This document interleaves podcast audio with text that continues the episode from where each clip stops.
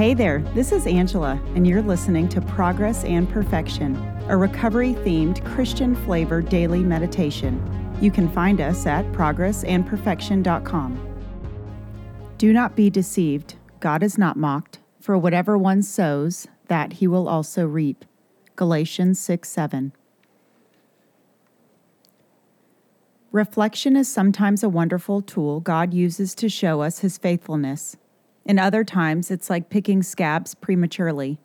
Invariably, as we sober up and come to our senses, we have left some sort of wreckage behind us. If we are lucky, the damage has been predominantly inward, but usually we have done a number on the relationships around us. In many ways, the first weeks of sobriety are a gift of self work, self reflection, and self care. Getting clean is typically not as easy as simply stopping. But at some point, if we are serious about staying well, we began to be encouraged by the helpful, healthy, nagging voice of our sponsor to review the minefield of our previous life.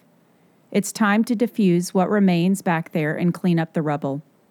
This is not easy, primarily because it hurts and because it's difficult to walk back into things we would rather leave behind.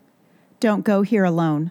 Sometimes circumstances or people will be best left untouched, but seek the guidance of a trusted mentor, a third party looking on, to help you know when to press and when to leave.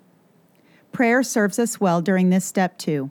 We need His Spirit to work in us as we seek actual reconciliation where possible rather than simply getting off the hook like we are used to.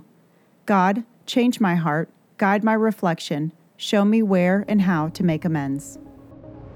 Thanks for listening. Forward this to a friend that may appreciate it. Find us over at progressandperfection.com. Have a great one. Talk to you tomorrow.